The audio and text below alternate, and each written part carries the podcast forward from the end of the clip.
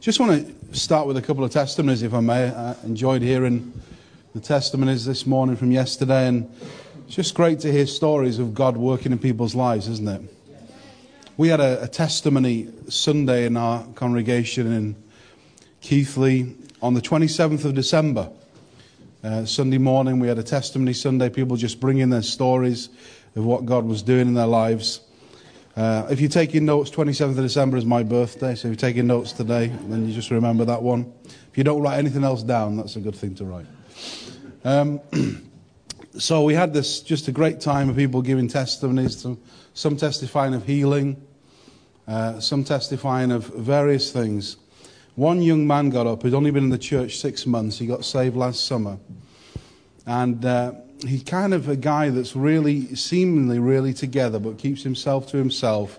Really consistent since he got saved, coming along regularly, getting stuck in with a, a midweek life group, and just really a, a lovely young man, part of the church, 19 years old. So he took the mic. He was the last one to do it on that Sunday. And he shared his story, and uh, I won't go into it much detail, but basically started by saying that he um, was taken off his mum at a young age because his mum was a drug addict and a prostitute, and he was put into care. He finally was adopted into a family. And then, when he was uh, in his teenage years, younger teenage years, in that family, a member of that family abused him. And he was just sharing his testimony with tears in his eyes how the, the love of God has come into his life and started to change him from the inside.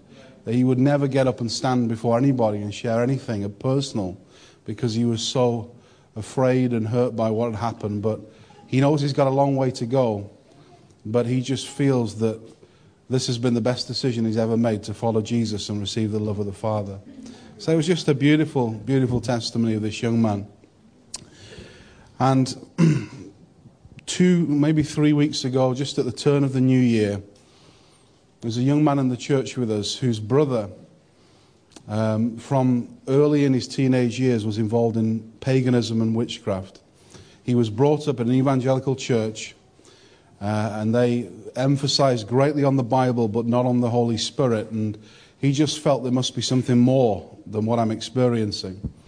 So turned his back on his faith because of a number of traumas that happened in his life and went into paganism and quite heavily into it. Uh, was in it for 14 years. And since his brothers come to the church, we've been really praying for him to come to know the Lord Jesus. And basically, what happened was he was uh, due to be initiated into the worship. I know this sounds a bit strange, I don't really get it either into, initiated into the worship of a particular sun deity in paganism. And uh, his brother was very concerned because it would bring him deeper into uh, some of the activities he was involved in and seeing a lot of supernatural stuff in, in his uh, time involved in paganism. And he was getting deeper and deeper. So we really prayed as a church that this wouldn't happen. And I can only, I can only tell you the truth it's good for preachers to do that, isn't it? but what happened was, the testimony was this that the night before he was due to be initiated, I don't know what on earth they were going to do to initiate him, but the night before, he woke up and an angel appeared in his room and said, You need to stop what you're doing. Enough is enough. Now go to your brother and he'll talk to you about Jesus. And it was such a, I'm getting goosebumps now. It was such a, an encounter for this guy who's so used to the supernatural, so used to supernatural invisible realm stuff happening, that he just knew this was serious.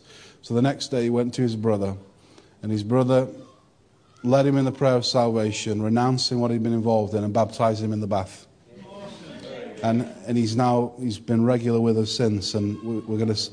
He wants actually to be baptized again publicly.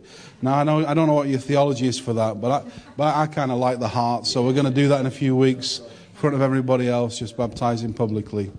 But two young guys that, for some people, would seem for, for unreachable, but to Jesus and the love of the Father, they're reachable. And therefore, I just want to encourage you with those testimonies that in the area where you are, in this area, we always find we drive around this area quite a few times before we hit the, the right place, especially with sat navs. Just driving around this morning, there's lots and lots of people just like these two young men in this area. There's lots of lots of people with various different issues and problems. But I believe that you're here to see such people turn. And when they turn to the Lord, it won't be half hearted. You know, this, this guy who's turned from paganism, he's reading his Bible all the time. I was talking to him last week, and he is so spiritually aware that, that, sometimes takes some Christians years to get, get that sort of insight into the stuff he's got insight of. And now it's just flipped. Where it was fear based, it's now love based. And it's all in the Father, it's all in Jesus. So, praise God. There's going to be more and more testimonies like that amongst us because I really believe that God is moving in a wonderful way. And when we saw these awful floods across Yorkshire, particularly in Cumbria, over Christmas and the New Year, and into Wharfe and down into Calderdale as well, the Lord spoke to me really clearly that um, obviously this wasn't anything to do with Him. This is to do with well, man's responsibility and stewardship of the planet, frankly. Um, but even though these floods were there, I just felt the Lord say that He was coming like a flood. And this was almost a backlash against what God was about to do. And this flood wouldn't be destructive, but this flood would sweep many, many people across Yorkshire. And it would, it would upheaval and change their lives and sweep them into the kingdom of God. And I think we've got to be ready for that. Not that we don't do anything and just wait for God to do it all. We're here to sow, aren't we? We're here to till the ground and God sends the rain. But I really believe that something significant's happening. And even coming in this morning, there's a change in the atmosphere here. It's great to see some people I've not seen before here. And I believe that we are going to have a great year. Do you? a great year. Praise God. Okay, John chapter 1, we got there eventually, didn't we? Okay. I want to read a couple of verses here. I think one thing that will stop us moving forward and all that God has for us this year, if we take the offenses of 2015 or 1997 or 1982, if we carry those offenses into 2016 and into the future. And I believe that God wants us to ditch some stuff that has been offenses and hurts and um, different grudges, perhaps, that we've held for far too long, that, that, that hamper us being who we are in God. And I believe He wants us to ditch some things at the start of this year. So I want to share about that under the title Happy. This is bad English, by the way. Happy are the unoffended. Turn to somebody and say, I'm happy and I'm not going to be offended.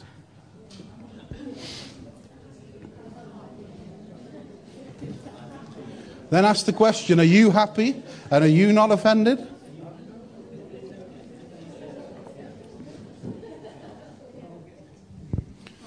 You know, in British culture sometimes, and I know there's different cultures represented here, but in British, can I just say that British culture isn't kingdom of God culture? Okay? And keeping a stiff upper lip and putting a smile on your face to somebody that's hurt you because you can't deal with the issue or you, you know, there's, there's that, like that kind of fakeness that comes when somebody asks you, are you fine, you're not fine. I like the fact that Alan said, I, am not doing too well this morning. At least it's real, isn't it? And, and I, I just believe that God wants us to be ourselves. Uh, uh, he wants us to be in faith, but He wants us to be ourselves. And being real is being truthful. Do you know that? There's, there's a correlation between the two. So I'm going to deal with a guy who was an amazing man called John the Baptist, but he got offended. So if John the Baptist can get offended, I'm sure some of us can get offended sometimes too. Maybe it's just me, I don't know. So, John chapter 1, we're going to read a few verses here just to put some background. This was a revelation that John had about Jesus. He says this in chapter 1, verse 35. Again, the next day, John stood with two of his disciples, and looking at Jesus, he walked, and he said, Behold, the Lamb of God, The two disciples heard him speak and they followed Jesus. So as John was walking with two of his disciples, he looked at Jesus and he said this Behold the Lamb of God. In that statement, he was saying, Look intently, this is the one that's going to sacrifice himself for the entire world. This is the one that's going to defeat darkness. This is the one that's going to cleanse sin. He's the one. What a revelation John had. It's amazing that John had that revelation because John grew up with Jesus. They were cousins. So he even grew up so close with this guy for so many years, but being close to him, he got a revelation of who he was. And he was able to say it publicly. This is the one. And he, he said more things. He said, This is the one who will immerse you in the Holy Spirit. So he had this great revelation. Now turn with me to Luke chapter 7. Luke chapter 7.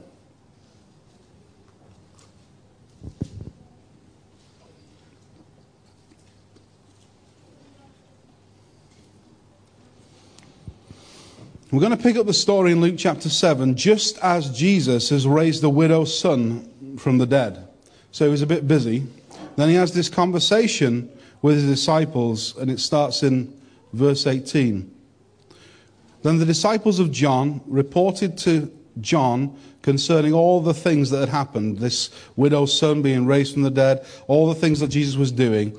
And John calling two of his disciples, I don't know if it was the same two who were there to hear John say Jesus was the Lamb of God will take away the sin of the world. But certainly it was two. It says here in verse 19, and John calling two of his disciples to him, sent them to Jesus, saying, Are you the one who is to come, or should we expect another? He lost a revelation, an understanding, a vision of who Jesus was. So, why this guy who said Jesus is the one who takes away the sin of the world. He's the Lamb of God. He's the one who's going to immerse you in the Holy Spirit. He's the one who's going to change everything. A little bit later, he's wondering and questioning whether Jesus is the one. Sometimes in life, with the hardships we go through and the things that don't work and the things that are challenging, we can lose our passion and our faith and our revelation of who Jesus is. Jesus never stops being Jesus. Jesus is always going to be the one that works miracles. He's always going to be the one that loves us no matter what. But we can change because of the stuff in this life that can come and can hurt us. And you must understand this, John. He didn't wake up one morning and just decide, I'm not sure anymore. Not sure anymore about this stuff. He was in prison, literally. He lived for God. He'd seen his movement in some ways with all the people who followed him go to follow Jesus. And what was his reward? Not retirement in Florida, it was prison in Judea. And he found himself in prison about to die just because he was doing the right thing, just because he was doing what God wanted him to do. And he got offended. I think I would maybe get offended with that too. You know, in your emotions sometimes, sometimes our emotions get the better of us, or maybe it's just me again. But sometimes we get offended because we expect God to do it a certain way and it doesn't seem to work out that way. But we still know God is good. And we still know God has a plan. John found himself in this place, and, and I, I really believe that his response in this moment was key to his future. I, I don't necessarily believe that God wanted him dead. I believe he wanted him alongside his cousin because his cousin Jesus was about to go through loads of stuff and he would have, he would have do, done with some support. Because remember, when he got to the cross, all his disciples left him. Maybe he could have done with a guy that believed in him. Isn't it amazing? God believes in us, but in, in Jesus' humanity, I'm sure at times he wanted people to believe in him as well and have his back. He experienced that betrayal, didn't he? So if you just read on with me a little bit, let's just read on. Verse 20 When the men had come to him, they said, John the Baptist has sent us to you, saying, Are you the coming one, or do we look for another? And that very hour, Jesus cured many of infirmities, afflictions, and evil spirits, and to many blind he gave sight. Jesus answered and said to them, Go and tell John the things you have seen and heard that the blind see, the lame walk, the lepers are cleansed, the deaf hear, the dead are raised, the poor of the gospel preached to them. And blessed is he who is not offended because of me. Man, that's a strong statement, isn't it? Blessed, happy, fortunate. The Amplified says, to be envied is the person who doesn't get offended when things don't work out the way we feel they should work out or think they should work out, but will continue to know in their heart that what they've seen of Jesus, what they've seen of the Father, what they've seen of the kingdom will come to pass. Blessed are the unoffended. Blessed are the unoffended. The word offense there in the Bible, it's a Greek word, and we get from that Greek word the word scandal or scandalized. Sometimes we feel scandalized. We feel it's a scandal that things don't work out the way we want them to work out. We blame God, or we blame ourselves, or we blame our mum, or we blame the cat, or we blame whoever. But the problem is that God wants us, even in the tough times, to hold on to what we've been told and to hold on to what we know to be true on the inside of our hearts. And I believe with all the good things that this year is going to bring, there will be moments when you'll need to remember this message. There'll be moments of challenge when you'll need to remember to hold on to what you've received and know that what has come has come just to pass and you will move on. Paul said it this way Your light afflictions are but for a moment compared to the surpassing glory that awaits. And I don't believe that glory is just when we get to heaven. Amen? I believe it's for us now. What does glory mean? It means pretty much God showing up. God wants to show up on our behalf. He wants to show up in our families. He wants to show up in our neighborhoods. He wants to show up through us. But let's get over some of the light afflictions. Let's get over some things that may not feel like light afflictions. They may feel like deep offenses. Some people may have hurt us very deeply this morning. But you know what? There's healing in Jesus this morning. Forgive me, but I'm about to quote Buddha. Buddha said this holding on to offense is like drinking poison and waiting for the other person to die. It's a very powerful statement, isn't it? Let's go back to the Bible. That's important as well. Proverbs 12, verse 16 says this The prudent overlook an insult or overlook when somebody hurts them. You see, one of the words you get from the Greek word to be offended is to sort of be bowed down and be entrapped. But if you have received the wisdom of God, that's Jesus, Jesus is the wisdom of God. If we receive the love of Jesus, we don't have to bow down when we're offended. We can keep in the position and the posture and the position that God has given us, raised to be seated with Him in the heavenly realms, and we can overlook an insult. We can overlook the offense. We can see it from God's vantage point instead of being bowed down and saying, Oh, this is terrible, I'm such a victim. But actually, we can realize that in Christ we're a victor and stand above the offense and look behind it. Because there's two things you'll see when you look over the offense. First of all, you'll see there's an enemy behind it who's trying to stop you. And second thing you'll see is this that there's probably a reason why that person's hurting you because they're hurt. Those two things you'll see. And you'll actually find the compassion of the Lord to get out of that offense and pray for that person and stand and see them change. Well, I was meeting for the first time with a group of guys in the church last night. My wife and I were meeting with them in our home that we're trying to bring through into leadership. It was exciting because it's uh, this team that we've been kind of praying about and working towards having. We just had our first time last night. And this guy who um, has been saved probably about 18 months. No, he's been in the church 18 months. He's been saved about three years. He lost his position in his uh, company, uh, his family's company. He fell out with his father. They had a very, very well established business, making a lot of money. This guy was a chief executive in the business. Lost all that and uh, decided to walk away from his family business. And he just took a job at Marks and Spencer. Now, I think it's a great firm to work for. He's enjoying it. But he started in the lowest place, if you like, from a chief exec right to Marks and Spencer. He did it because he just wanted, for a short time in his life, to stop being stressed out and in his newfound faith have time for church and have time for God uh, and just took a normal job for a season. And when he, when he got there, his supervisor immediately took a dislike to him. The lady over him immediately took a dislike to him. And he asked for some Sundays off, or at least Sunday, you know, once a month off, and things like that. And she wouldn't give it. And he, and he didn't like one particular area of work, so he seemed to be put on that a lot. So he just requested, even though he was doing a great job, if he could be off that particular area of work. She put him on constantly.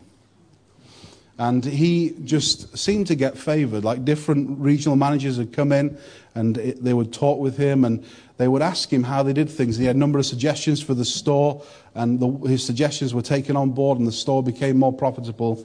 And he's been promoted and promoted, and they're talking about giving him managership of, of the store now. He's only been there a year, 18 months. And so this lady is now under him, and he's her boss. She's her, he's her boss. And it's interesting because what he said last night was this. He says, and you know what? The things, the areas that she doesn't like to work in, I make sure that I don't put her in those areas. And she doesn't know why. But she will know why. He's been able to direct a number of people to CAP and different organizations to help them if they're in trouble with various things. And he's just being salt and light in the place where he works because he didn't want to carry that offense that that lady gave him. Has anybody heard of the rock band, the Eagles? Sadly, their lead singer died earlier, a few, a few days ago, actually. But the Eagles was a, was a rock band that formed in 1971 and created hits like Hotel California. Some people may remember that when it first came out. I wasn't even born, okay? but their leader uh, the Eagles broke up in 1980. So nine years after they got together, they broke up. And they broke up in an absolute offense with each other. In fact, if you read about them, they were, they, the last concert they did, two of the guys involved, in the, in, in the midst of the songs, were saying to each other, when you get off the stage, I'm going to give you a battering. It was that bad, the offense they had. And one of the, one of the members of the band, when he was asked by the press, Will you ever get back together? His response was this when hell freezes over. When hell freezes over, then we'll get back together. There was just so much offense. But these guys, 14 years later, worked it out and released a new album called When Hell Freezes Over. And there's a song on the album, and it's called Get Over It, and it talks about offense. I just want to share some of the lyrics with you. It says this it's kind of a, well, I'll just share it. I turn on the TV, and what do I see? A whole lot of people crying, Don't blame me. They point their crooked little fingers at everybody else, spend all their time feeling sorry for themselves. Victim of this, victim of that, your mama's too thin, your daddy's too fat. Get over it. Get over it. All this whining and crying and pitching a fit. Get over it. It's like going to confession every time I hear you speak. You're making the most of your losing streak. You drag it around like a ball and chain. You wallow in the guilt. You wallow in the pain. You wave it like a flag. You wear it like a crown. Got your mind in the gutter, bringing everybody else down. Get over it. Strong lyrics, huh? We need a bit of grace on that now. I'll pepper a bit of grace on it. But I just believe that even from the lyrics of a rock band, this year, God is saying it's time to get over some stuff. Maybe that pastor hurt you, or maybe that person didn't treat you right, or didn't say hello to you, or got in your chair on a Sunday. But it's time to leave those things behind this, this, this year and actually go on to maturity. Sometimes we don't like the package the message comes in, or we don't connect with certain people. And then we say, Oh, I don't connect with him, or I don't connect with her. And then it solidifies something in our heart. We can't connect. I've done it myself with people. I remember two young men who came into the church in Leicester when I was involved in youth ministry there and student ministry. Two students, their first year at university. And uh, we are having a really good time in the Holy Spirit at that time. And many people were experiencing manifestations. And these two guys came in. I remember them to this day. And as soon as I laid my hand on one of them, he manifested all over the place, crying, laughing, jumping around, falling on the floor. And the other one, I laid hands on him, must have been about 10 minutes. And you know, sometimes when there's no manifestation, you get in the flesh and you kind of think, well, let's just see if we can, oh Lord, let's put a bit of weight on him in the spirit. No. But you know, there was nothing happening. And I thought, in my flesh, I thought, this guy is really walking with the Lord. He's really responding to the Lord.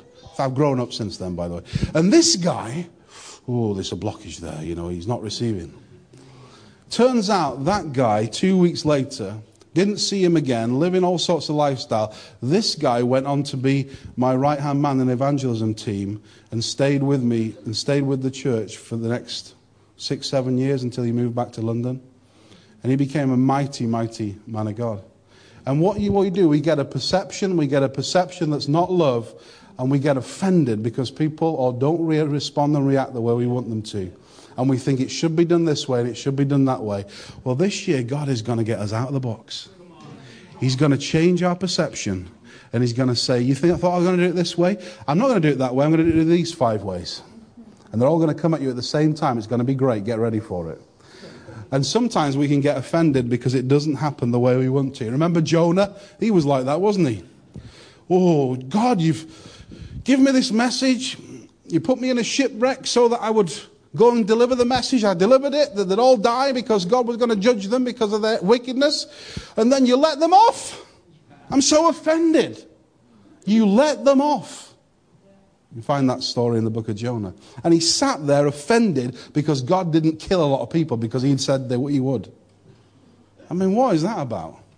But there's such humanity in the scriptures as you read through.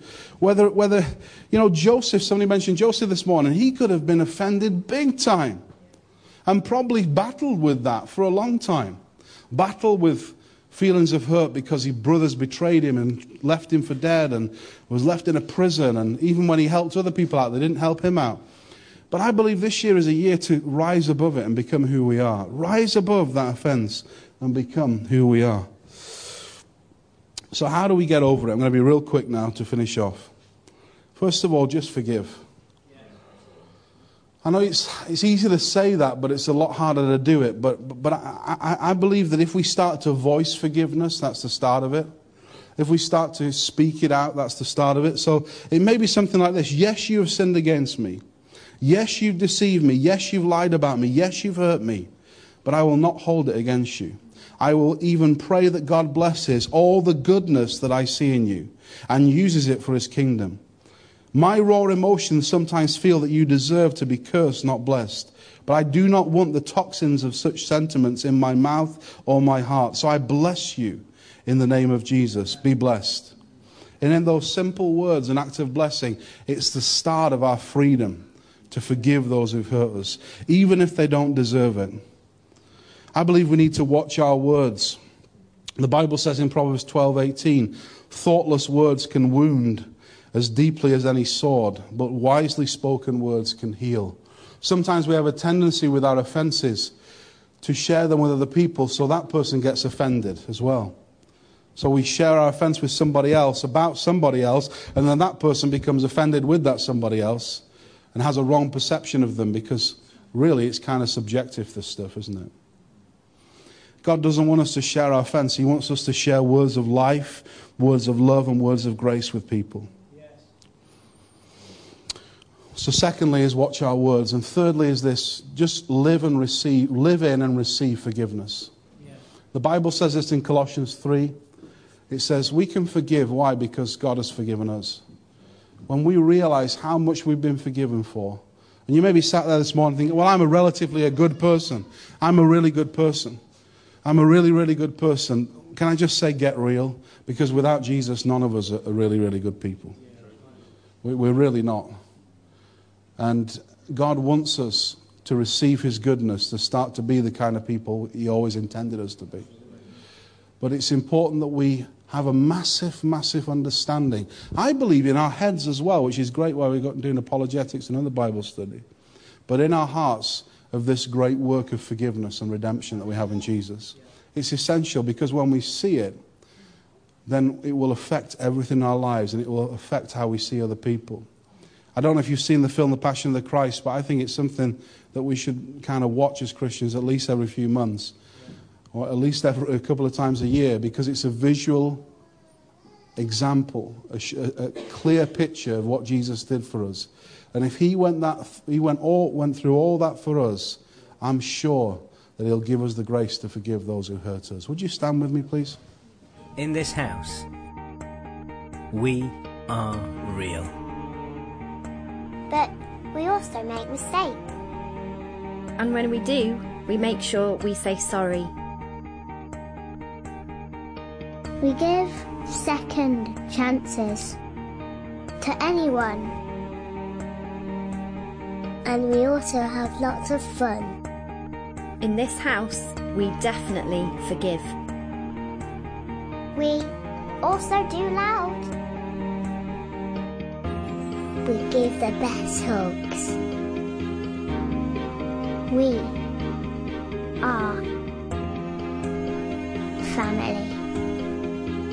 And in this house, that means We, we love.